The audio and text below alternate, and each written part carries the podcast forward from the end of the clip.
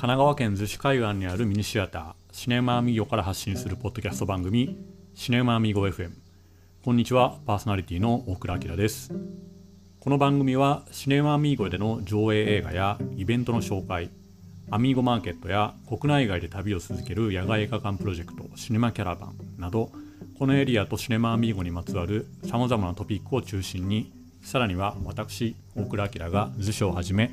さまざまな地域で出会った届けたい学びたいと思った人ものことを毎週木曜日の夜に発信をしている番組です。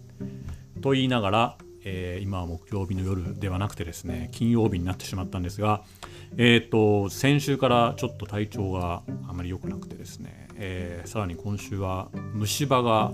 あの説明すると長くんです長くなるんですけども虫歯がとにかく痛くて、えー、ひたすら寝込んでおりまして、えー、ようやく今日ですね、えー、復帰を日常生活に戻ってきたという感じでごめんなさい普段はこうちょっと話す言葉を台本というか小ノートってよく言ってるんですけど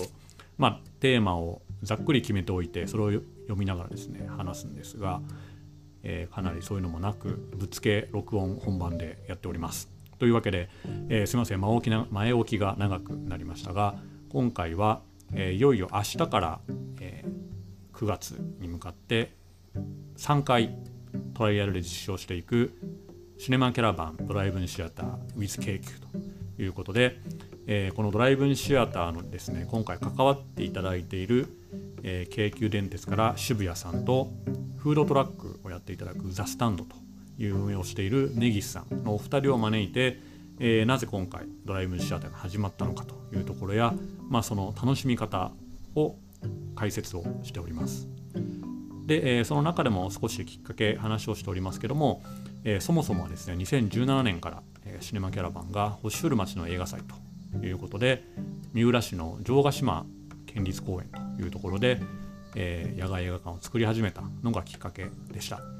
でそこから、えー、三浦市との方の方々との関わりや、えー、京急さんとの関わりというのが生まれて、えー、毎年今年で、まあ、本当はできていれば4回目の、えー、コラボレーションになる予定だったんですけども、まあえー、今年の状況によってですねなかなか、え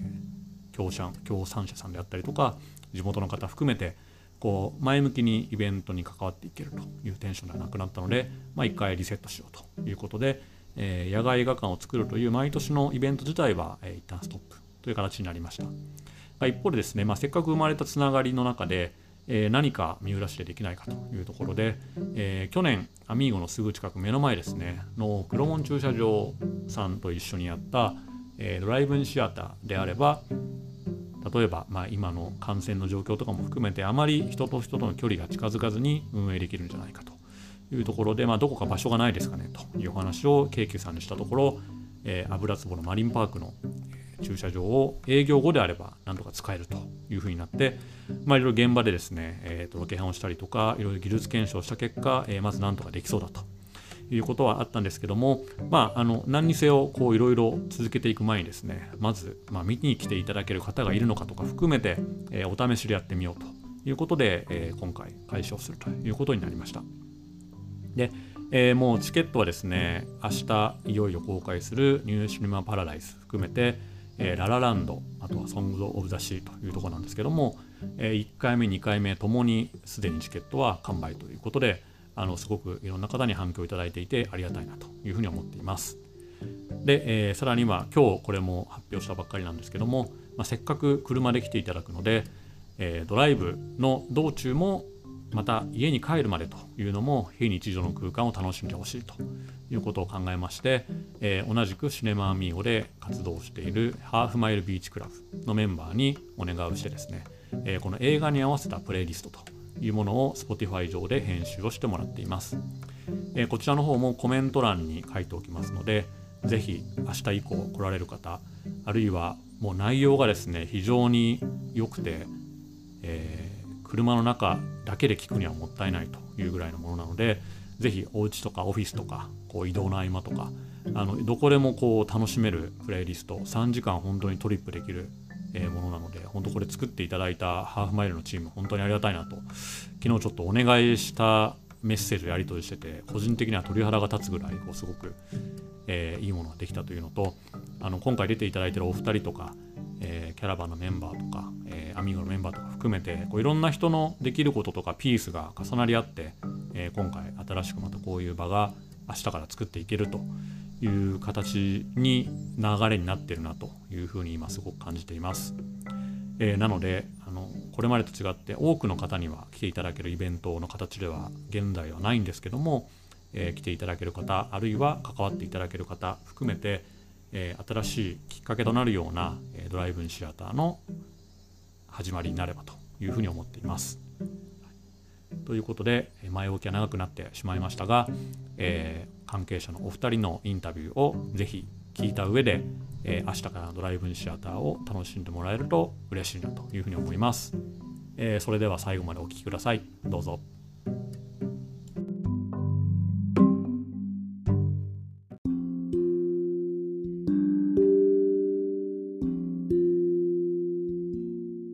というわけで、えー、シネマキャラバンドライブインシアター、えー、with 京急ということで、えー、今週末8月29日からドライブインシアターをいよいよスタートしていきます。で今回は、えー、ここに関わってくださっている、えー、お二人、えー、京急電鉄さんから、えー、渋谷さんとザ・スタンドなど、えー、食べ物の一緒にコラボしていく、えー、根岸さんをお呼びしております。えー、お二人ともよろしくお願いします。よろしくお願いします。お願いします。ちょっとじゃあ早速なんですけども、渋谷さん、あのー、簡単な自己紹介と今のお仕事の内容をちょっと教えてもらってもいいですか？はい、京急電鉄レジャーオフィス事業部の渋谷のぞみです。と三浦半島のレジャーの担当をしております。観音崎京急ホテルだったり館長層だったり油壺マリンパーク葉山マリーナの、えっと、でお客様に楽しんでもらうさまざまなイベントの企画だったりを行っております。はい、えー、三浦観光バスの根岸達也と申します。よろしくお願いします。えっ、ー、と今回はザスタンドという、えー、キッチンカーで、えー、ご一緒させていただくんですが、えっ、ー、と本業というかですねは貸切バス事業をやっていたり、あとはトゥクトゥクのレンタカーだとか、あの三浦半島で、えタイヤがついているものを中心にですね、いろいろ面白いことができればなということで、えいろいろやってます。えどうぞよろしくお願いします。ということで、えっと、それぞれね、あの、上映することをやる人と、えー、人を運んだり場所を持ってる人と、えー、そこに三浦に来る人を楽しませる人みたいな、まあ、あの、三者三様のこう個性が集まって今回、ドライブシアターができるなと思って聞いててワクワクしました。で、えっと、早速なんですけども、特に渋谷さん、あの、実はね、去年とかからずっとお世話になっていて、キャラバン自体が2017年から、えー、星降る町の映画祭ということで城ヶ島で、えーと、ずっと映画祭やってきていてでちょっと今回、あのー、コロナのことで実際できなかったことが逆に言うとドライブンシェアの方が始まりになっていて、えっ、と、僕たち的にもあのなんですかねドライブインを、まあ、またいつかやりたいなと思ってたんですけどもこういう形でできるなとは思ってなかったんですがドライブインシアターできる場所どっかないですかねって言ったのが今回きっかけだったと思うんですけどなんかそこら辺ってあの御社の中的にこの今回ドライブインをやることだったりとかあとやっぱり、えっと、国運と去年やらせてもらったりとかしてあのちっちゃいながらコラボレーションが続いてたことが今回すごくいい形に次のステップに行けるきっかけになったなと思ってるんですけどなんかそういう時にちょっとまあ今回あの御社の中でのこうちょっとドライブインに対するこう熱量だったりとか、いきなりドライブやらせてくれっていう話をして、なかなか普通の会社だと、こう、号が出ない部分もあったと思うんですけど、なんかそういうところにちょっとあの裏側とかそういう話って聞かせてもらえる範囲でありますか？はい。えっと、うちのホテルでも、なかなか夜周辺にやってるお店がなかったりとか夜真っ暗になってしまっていてお客様になかなか夜楽しんでもらえないっていう課題をずっと抱えていてどうしたらもっとあの宿泊者の方だったりとかに楽しんでいただけるんだろうっていうところをずっと課題にしていたんですけれども今回そのホテルの隣の駐車場でドライブインシアターここなら大きさ的にできるよという話お話を伺った時にあもうこれだというふうに一緒にやりたいというふうにもうすぐ思いまして上長たちもあのすごく賛成してくれてすぐ話がポンポンポンと進みました。やっぱそうですよね。日中とかまでは遊びに来てる人多いですけどやっぱりその滞在してもらってっていうところが弱点だったというかあれですよね、はい、もっとそこが伸びていくと強みになってきますもんねそうですね。マグロを食べてそのまますぐ皆さん帰ってしまうっていうのが三浦の過ごし方っていうのが定着していたのでもっとどんどん滞在時こんなにあの面白いコンテンツの三浦たくさんあるのにもっと滞在時間を延ばしてもう宿泊もしていただけるようにっていうところをずっと課題にしていますのであのドライブインシアター今回はちょっとできなかったんですけど例えば宿泊プランだったりとか温泉が4月に出ましたので温泉付きプランだったりとかっていうのをどんどんこれからもあの発売していきたいなというふうに勝手に思っております。根岸さんもそういった意味ではそのある意味インフラを担ってらっしゃる会社をずっとやられててやっぱりそこの何ていうんですかねナイトエコノミーというか滞在時間を延ばすためのポテンシャルとか可能性ってやっぱすごく感じてらっしゃるんですか？そうですね。あの本当におっしゃる通り僕自身も三浦のナイトタイムエコノミーへの挑戦みたいのは自分自身の目標であって実際にキッチンカーでもいわゆる海からま帰ってくる方々に向けてちょっとビアガーデンチックにえーと、少しそういう場を開放してあの距離取って3密にならないようにっていうことをやったりしているんですけど、あの確実にこう需要というかまた違った楽しみ方があるだろうなと思っていて、期待感はすごくあります。なので、このドライブインシアターは非常に個人的にも楽しみだなと思ってます。特に根岸さんとかはあのそういう食を通じて、えーと、とお客さんに、まあ、来てもらう理由を作ったりとかあの遊びに来た先でのこうとどまってもらったりとか過ごしてもらうこうコンテンツをいろいろ仕掛けてると思うんですけど、まあ、それがあのザ・スタンドを始めたきっかけなのかなと。僕ずっとあの SNS とかで見てて思ってちょっと改めてそこら辺のあの立ち上げた背景とかあと今回一応3日間店舎さんいろいろ調整いただいてるんですけども激うまのチャーハン屋さんから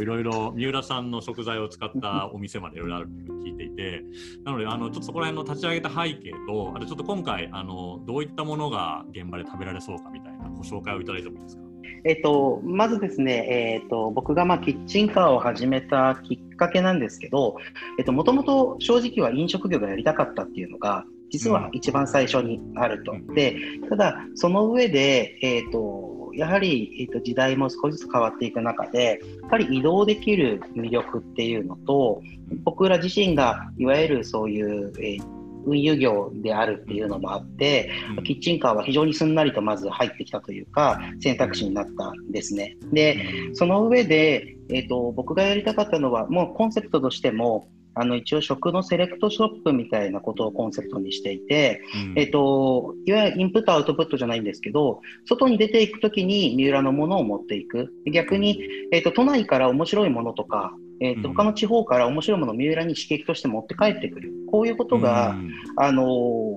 総合的にできる役割になると面白いかなというふうに思ってですね、うん、ある意味こうアンテナショック的なキッチンカーというか、うん、ななので、はい、例えばハンバーガー屋さんとかピザ屋さんのように、なんとかバーガーっていうふうにはつけずにですね、まあ、ザ・スタンドってただ立ち食いっていう感じなんですけど、あのそういうコンセプトで、あくまでこうテイクアウトとか、あの、うん、カジュアルに食べられる食事っていうのを、まあ、地産地消を目指してやっていくっていうのが、うん、まあ、大まかなコンセプトで、うん、今、僕のキッチンカー自体はやっていますという感じですね。うん、アンテナだから三浦の情報も出すし逆に言うとそのアンテナにこう引っかかったものをこの三浦に持って帰ってきたりとかそのアンテナ目指して、えっと、外の人が遊びに来るっていう意味でもアンテナってことですよね。はいそうですね。なので、こう、発信受信みたいのがコンセプトで、まあ、やっているっていうのも一つあります。はい。で、えっと、先ほどのチャーハンの話なんですけど、あの、うん、もうあくまで個人的な見解です僕はものすごく美味しいと思っていて、うん、あの、